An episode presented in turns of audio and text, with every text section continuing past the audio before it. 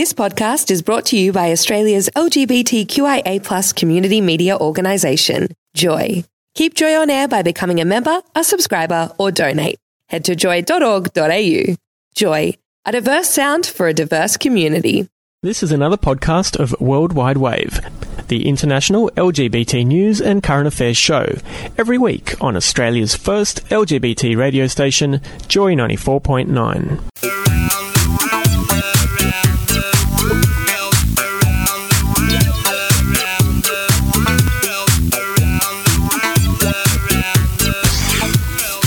Surfing the globe, bringing you news, views, and current affairs for the LGBT community. This is the World Wide Wave.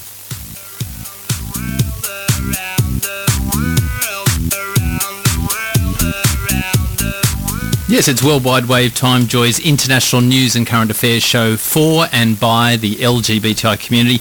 We love taking you around the globe one queer story at a time. I'm Matt and we are live from the Victorian studios in the magnificent uh, Pride Centre uh, where tonight I'm joined again by Andrew.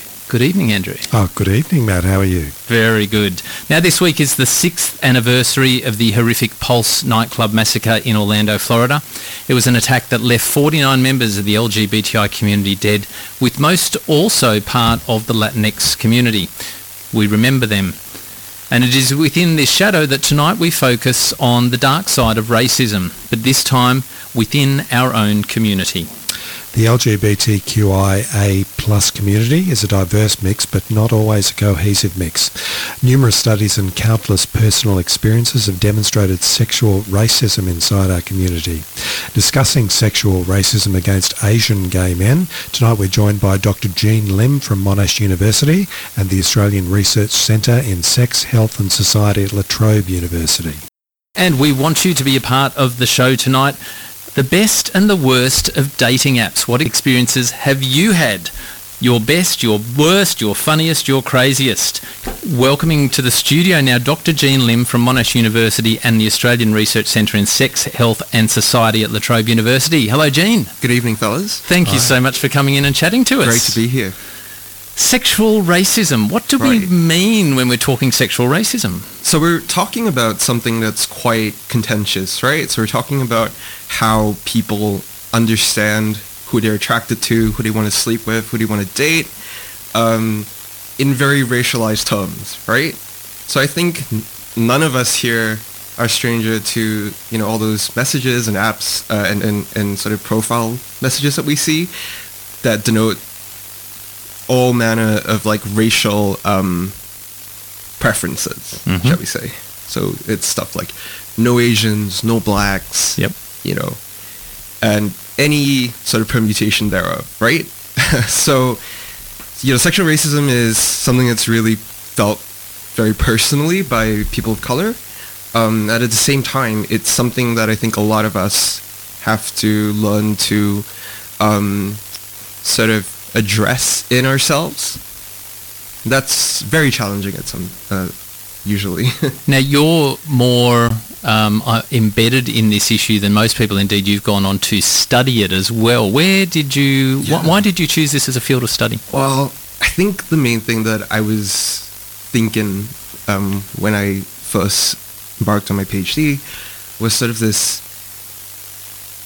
I was I was really sort of curious to see how it affected people beyond just intimate life, you know, because like from my own experiences, I knew, I knew that it wasn't something that just affected me in dating, you know, and in the community, but it was something that I brought into like my into my friendships, into sort of like the way that I interacted with other people. You know, it's it's not something that you can just kind of um, compartmentalize and keep, you know, in a closet, so to speak. But you had personal experiences Yeah. yourself. Well, I feel like almost every Asian person has had personal experiences Right. in this sort of area. But a lot of it starts out, you know, as a young queer person. I identify as bisexual myself. Um, it starts out, you know, trying to get your foot into the dating uh, into dating, Yep. uh, either via like dating apps or going to like bars. Um, and you very quickly realize that people don't see you as you, right? Like they, they sort of see you first and foremost is Asian. How did you realize that? Well, you know, it's very. It takes. I think I would. I would have to be very. Um, I would to be very. I would have to be very like uh, blind to not notice it because like you, you have people coming up to you to tell you unprovoked that they're just not into Asian men. You know, Oh. on dating apps largely. Mm. But of course, in um, that happens in clubs and even in in sort of more platonic settings as well, right? So I remember very vividly going to a university event for queer people. You know, the whole premise was like, you know, it's just a, it's just sort of like a very Get to know people get to know people. It, it, nothing sexual whatsoever, right? And I just remember this one person who just like would not look me in the eye as he spoke to me, and like he did the same thing for every other person of color that he spoke to that night, mm. and it just felt, you know. And when I brought it up to someone that I was that I went to the event with, you know, he, he just told me, "Oh, you're just being sensitive," you know. And so for a really long time, like you, you just wonder if you're just being a bit of a snowflake, I guess. But your research proves otherwise. Ah. we, we, we're going to come into the research a bit more. But from so within your Sure. group of friends, Right. Is is this a is this a hot topic that is I um, think- worrying people? And I don't think it's so much of a. I mean, the whole, the whole thing of being disadvantaged in dating and in hooking up just because of your race, like that's something that you kind of just go to accept. You know, you try to kind of, uh, you try to accommodate your strategy around that. But I think what's more pressing for a lot of us is how it's affected the way that we see ourselves Yep. and how we see other Asian men. You know, for a lot of us, like for the longest time, like we wouldn't be able to see other Asian men as potential partners or even as potential sort of even someone that you would casually have sex with. You know. so the, the this this outward racism Right. kind of Yeah, forces you to, to close down a bit. Is that Well, it sort of in, in, it sort of has a huge impact on how you see yourself. It's the same thing with homophobia, right? Like think about how many people struggle with internalized homophobia because they've grown up around these messages that it's not okay to be gay. It's you know being gay is disgusting. It's wrong, and that's something that they internalize and they kind of it kind of embeds itself into their it kind of embeds themself itself into their minds. You know, in a way that's very like subconscious. Is it also, uh, do you think the racism itself is also subconscious? It, it's just, Oh, definitely. Yeah. I think that a lot of people don't understand that, you know, like, don't understand that um, when you say something like that, that's sending a very implicit message that um, Asians are less desirable, that they're less, somehow less worthy of love and of, you know, affection and companionship, right? Especially when you hear it over and over and over again, because it's not just from one source, right? Yep. It's something that you hear, you see it in a, you'd see it in, on a dating profile. Thankfully, that's no longer the case anymore as more, you know, more and more apps are cracking down on that. You'd see it in, you, you see it in, um, even in publications, you know, there was an Australian publication in 2013 that's really well cited, and it's, I think, Jesse Matheson, uh, who now sits on the Sydney Mardi Gras board, Right. um, talking about how, you know, he was ha- talking about how proud he was to have a racial preference against Asians, and then you'd also see it in, you know, you, that you'd also hear it from um, your fellow colleagues you know, I mean, your fellow friends, your fellow Asian men, right? Like you, you, you hear about how they hadn't had a date in so long, or they hadn't had a boyfriend since forever. It just sort of, and it just sort of enforces uh, in your mind that because you're Asian, like it's sort of something that is going to keep you from living your best life. There's a heap to unpack here. We were talking with Dr. Gene Lim from Monash, Monash University and the Australian Research Centre in Sex Health and Society at La Trobe University. Coming up, we're going to explore the difference between personal preference and racism. You're on Worldwide Wave. Out, loud, proud, joy.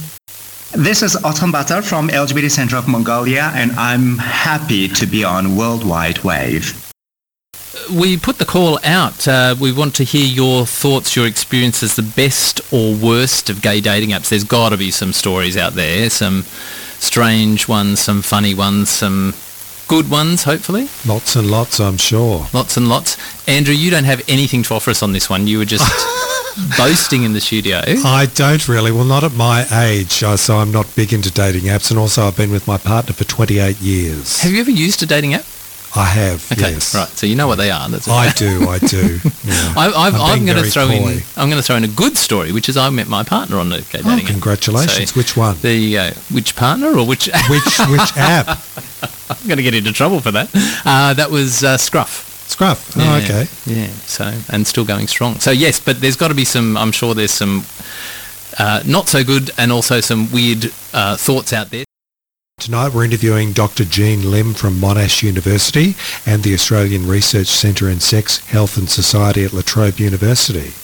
So, um, Gene, how did you go about the research? For example, how did you recruit people? Were they keen to be involved? Um, was there any non-Asian input into the study? Well, as you can imagine, like it's a very personal topic, so it's quite difficult wrangling people to, to join. So I, I, I had to really kind of dig my heels in, sort of pull every gap, like you know, ch- turn on the charm offensive, just try to recruit as many Asian men as I could, right? For something that you're saying is so common though, and there was Right. just resistance to talking about it, or Well, there's a sense of shame, isn't there? There's a sense Okay. of shame to um, that a lot of people feel when they experience sexual racism. You know, they feel like it's a really private, um, it's a really private shame, really. Like, how many people do you know are really willing to talk about all the times they've been sexually rejected? yeah, yeah, Yeah. okay, okay. It's like reopening a wound, isn't it? Mm. and and so um, Yeah, the- in in getting them involved, Right. they were once they got in, were they, you know, did Ye- they? yeah, a lot of them were really were really um, glad to have the opportunity to talk to someone about it because you know a lot of these a lot of these individuals they come from families that may or may not be quite accepting of um, of their sexuality, and I know that it's a bit of a pernicious stereotype that you know Asian families aren't very accepting of um, non-straight, their non-straight offspring. But unfortunately, that can be true for quite a few people. So they don't really have a lot of outlets to talk to, and they they a lot of them did reach out to other Asian men. But uh, something that I found in my research was that you know the the same kind of sexual racism that these Asian men experience collectively, right? That sort of pits them in competition with one another you know, for basically the few men who are willing to be with Asian men. And so that really puts us, yeah, that really puts a barrier between being able to forge meaningful relationships and, and even friendships between Asian men. Do you think this racism is more targeted at the Asian community other than...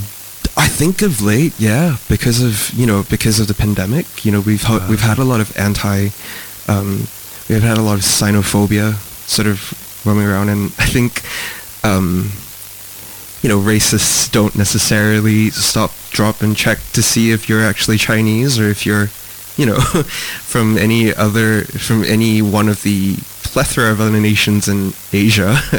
so I think a lot of the xenophobia that you see coming out of the um, pandemic sort of basically, you know, parlays into anti-Asian ra- uh, racism. And do you think um, people are more likely to be racist on the app versus the real life situation?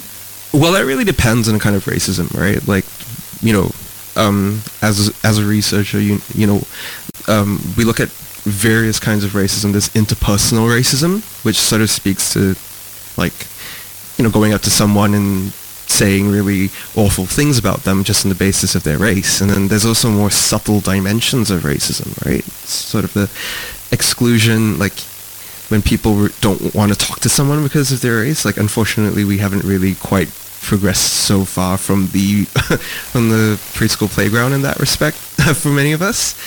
Um, so I think interpersonal racism is a lot more prevalent online. People are a bit more bold. Uh, they're a bit. They know that they won't face consequences for Yeah, fewer inhibitions Yeah. about it. but you, we need to understand that these are the same people that are in clubs, are in bars, are in you know the dating pool, right? Like it's not as if they're two different spheres of people who are exclusively online and exclusively offline. Everyone who's offline is also online. Hmm. Do you think this racism is more prevalent in the gay community than the ah. general population? Well, look, I think that this is a really complex topic personally because I think that a lot of people have been a bit more, a lot of gay men have been a bit more vocal about this, you know, but recently there's been a lot of research coming up that even among, um, even among queer women, the lesbian community, you know, there are a lot of experience, there are a lot of similar experiences, qualitatively, qualitatively identical experiences, you know, um, on apps like Her and Tinder and Bumble, you know, you see a lot of Asian women, you know, you, you see a lot of Asian women actively discriminate against their Asian cohorts in ways that we, we don't see on Grindr anymore. So this is uh, discriminating against other Asian women. Yeah, uh, no, um, white women. Oh, white women discriminating discriminating against, okay, against Asian women on like on apps. So, and I don't think it's a uniquely gay issue, right? I think it's more so that gay men have sort of been afforded a bit of leeway in in general, you know, because uh, gay men are part There's of not a, as many rules. well, or- no, because gay men are part of a, a marginalized um, group, right? Mhm. And so I think in many ways the expectation is that being part of a marginalized group, you're able, you're able to understand the experiences of people who are also marginalized. You know, never mind that it's two different kinds of marginalization.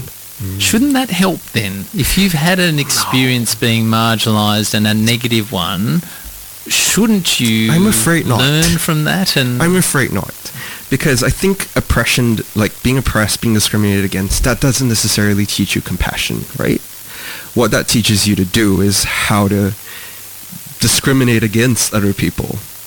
Do you know what I mean? So in, in a lot of ways, in a lot of ways, it kind of makes you an expert at it. Ironically. That is it's a bit scary. Yes. Terrible. Now, in your research, um, Yeah. you said that a lot of uh, Asian men reported putting themselves in unsafe or exploitative situations Yes, because that was the only place they could get intimacy. Can you tell us more about that? Oh yeah. So you know, you have a lot of. So think about it from this from this angle, right? Like imagine that you're you're an Asian man. You know, you're in an app. Like no one is talking to you. No one wants to talk to you or wants to hook up with you, right? And then suddenly someone shows you interest, right? Someone shows you, someone starts talking to you and says, "Hey, do you want to come do this, this, and that?" And me, and a lot of times these people that approach these Asian men, they know that that's the kind of situation that they're facing in their intimate lives. So they're kind of taking it. They're kind of taking advantage of of of of of what of of the um, racism that they experience, right? Yeah. And so like they they they may ask them to do things that they normally wouldn't. So I had one participant who, you know, was you know, was made, I, w- I wouldn't say made, but he was sort of convinced to participate in a lot of very, like, extreme sexual practices, like fisting, like tying up, like, extreme bondage. Like, not saying that there's anything wrong with that, but I think coercing someone who isn't in that scene into doing that is a bit morally dubious. So, you know, it's not so much that they don't feel like they have no recourse. It's more so that this just is an added pressure. yeah, it's sort of an added pressure. It's like, well, if I don't accede to this, like that, then I'm not getting laid, right? So it, it's sort of that kind of mental calculus that goes on. We're talking uh, all things sexual racism, particularly with dating apps, uh, with our guest tonight, Dr. Gene Lim from Monash University, and uh, and and also La Trobe University. Yeah. Uh, coming up, we'd like to talk a bit more about what we can do to make our rainbow community a bit more inclusive. You're listening to Worldwide Wave. Our diverse communities have one home. Joy. I'm Stefan from Taiwan. You're listening to Worldwide Wave. You're on the show that takes you around the globe, one queer story at a time, Worldwide Wave. And we want to give a special hello to everybody listening to us on podcast. You can subscribe to receive our podcasts automatically, either at joy.org.au forward slash Worldwide Wave or on iTunes or on your favourite podcast platform. And don't forget to leave us a review. The other way you can get involved is actually by becoming a volunteer here at Joy, as both I you do. and I are, Andrew. Yes. Um, you can get involved in all sorts of areas, whether that's sort of the operations side, keeping everything running from the front desk through to IT support, um, or um, marketing communications, podcasting, um, helping with community service announcements, or, of course, what we do, which is presenting on air each Yeah. and every week. Which is a lot of fun. We have a monthly volunteer information session that you can register for. Yeah. And it's so easy. Go to joy.org.au and register your interest. We'd love to have you a part of the Joy family. From coming out to reaching out, fighting for change or battling to be heard. These are the stories of the diverse rainbow community from across the globe. Coming to you from Australia's LGBTIQ radio station, Joy. We're talking sexual racism tonight with Dr. Gene Lim from Monash University and the Australian Research Centre in Sex, Health and Society at La Trobe University. Gene, what's the difference between somebody's personal preference and sexual racism? There must be a line that you cross. I don't think that it's an either or.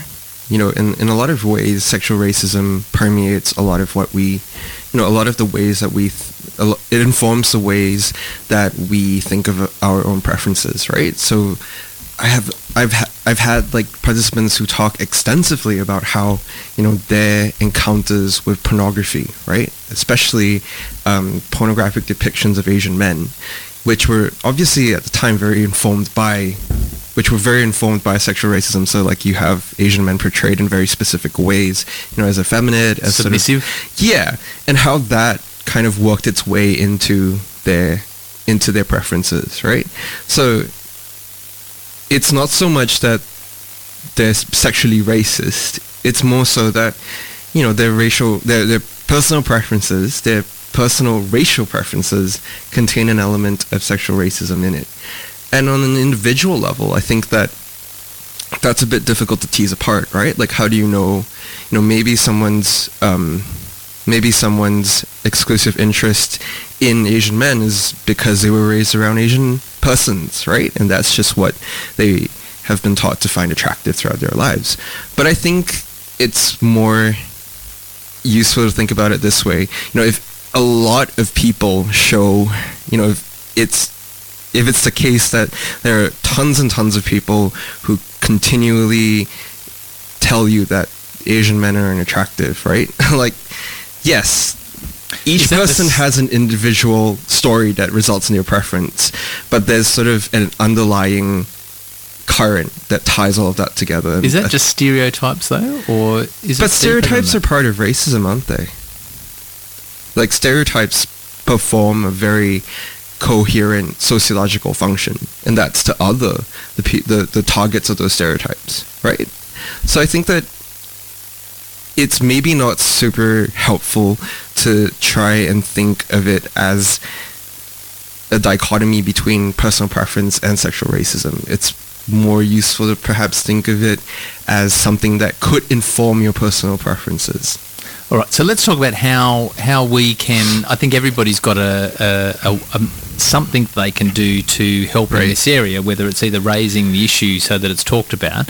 We Yeah. know the apps themselves have tried to make some changes. Sure. But what what can people do? I think like first of all, it's like recognizing how your racial attractions are affecting the way that you treat your fellow queer people, right? I think as a community, as men, you know, we tend to have we tend to treat people we find attractive and whom we're sexually attracted to we tend to treat them a lot better than people that we don't right? So and when that collides with sexual racism you know you see a lot of stories of asian men being treated really poorly at you know just within community and it has nothing to do with sex right? So i think one way that we could think about how to address this is not i'm not telling you to go out there and you know sleep with every asian man that you meet Mhm. right i'm telling you to think about how you treat people that you don't find attractive you know think about how you treat people that you think of as unfuckable right like don't let that be the entire basis of how you relate to someone, you know. And I think it's also important to realize that uh, personal preferences, racial preferences, they're not quite as set in stone as a lot of us like to think. You know, it is possible to, it is possible to, like p- diversify your preferences. So I've You one meet somebody and Yeah. they automatically blow you that stereotype that you had. Oh, of course. So I've, I I spoke to one per, one participant who was telling me about how he had this one friend, Australian friend, like all Australian boy, refused to date Asian men whatsoever. He he thought that they were very unattractive. He just couldn't stand. You know, he couldn't stand that stereotype, right? But he relocates to Singapore for a couple of years, realizes that all of that is a pile of all of that is just in his head, you know, and he meets an amazing Singaporean guy and they're together to get, like they've been together for like I don't know a decade, almost a decade. Mhm. So I think it's opening yourself up to the possibility that you might meet someone who is Asian, who's not white, you know, who who might whom you might be able to love. Yep. Whom you might Meeting be a able to- person that you can connect they're a person, you know, like yes, they have a different skin color than you, but so what? should we should we be if we see it should we call it out is it incumbent on everybody to call it out and is it actually more important for somebody who's not asian to call it out Uh, this is a difficult one. So it's like there are a whole plethora of different kinds of ways that sexual racism shows up.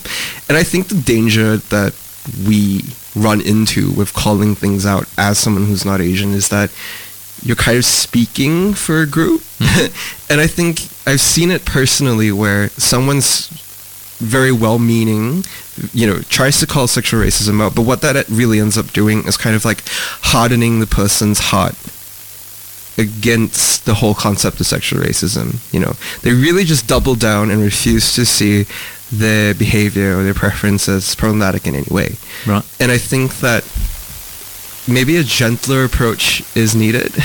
You mm-hmm. know, for a lot of people, right, their racialized preferences are not something that they hold very like they don't hold it willingly, right? It's something that and I think that's a huge that's a huge thing that has kind of, uh, eluded discussion is that a lot of people don't understand that you know like who you choose to be attracted to isn't really something that you that you are able to decide. You know so I know a lot of people who are really anti-racist who really believe in racial equality but they just their you know their racial preferences just don't line up with that. And that's not their fault at all right? Like you know what we find attractive what we're attracted to what we want right? Like that's so informed by a thousand All different things, things, yeah. that are that we many of which we're not even aware of. So i think yes definitely call it out but also you know maybe a gentler approach is you know is required. Like maybe you take them aside and say like why do you think this way? You know what i mean? Like why what makes you so sure that this person is entirely unredeemably attractive unattractive just because they're asian It's such a complex area. It is going to keep you busy for many years to come in your studies. Dr. Gene Lim from Monash University and the Australian Centre, sorry, the Australian Research Centre in Sex, Health and Society at La Trobe University. Thank you so much for coming in and chatting to us on World Wide Wave. yeah thank you for having me The world's longest running radio show dedicated to international LGBTIQ news and current affairs. This is Worldwide Wave from Australia's Rainbow radio station, Joy 94.9. Hi everyone, my name is Yang Fa from Singapore. You are listening to Worldwide Wave. Lots of love to everyone at Joy 94.9. Listen live or on demand from wherever you are in the world. Stream us live on joy.org.au or subscribe on iTunes or your favorite podcast platform to Worldwide Wave. A huge thank you to our guest tonight, Dr. Gene Lim from Monash University and the Australian Research Centre in Sex, Health and Society at La Trobe University. You can find out more on both university websites. And thank you very much to everybody who has left us messages on Facebook. There was Richard, Jennifer, Bev and a heap more who've joined or interacted with us this past week. Um, that's W3Joy on Facebook. And we've got a wonderful, wonderful behind the scenes team. Our podcaster Peter and our social media master Dean. Thanks so much. And we'll be back next week with more Worldwide Wave. Thanks for listening to another podcast from Worldwide Wave, the show that takes you around the globe one country at a time. Worldwide Wave is the international news and current affairs show on Australia's LGBT radio station Joy 94.9. You can listen live every Tuesday night on 94.9 FM in Melbourne and online at joy.org.au. You'll find all our podcasts at joy.org.au slash worldwide wave or follow us on Facebook for the latest international LGBT news. Search W3Joy on Facebook now. Thanks for listening to another Joy podcast brought to you by Australia's LGBTQIA plus community media organisation, Joy. Help us keep Joy on air. Head to joy.org.au. Joy, a diverse sound for a diverse community.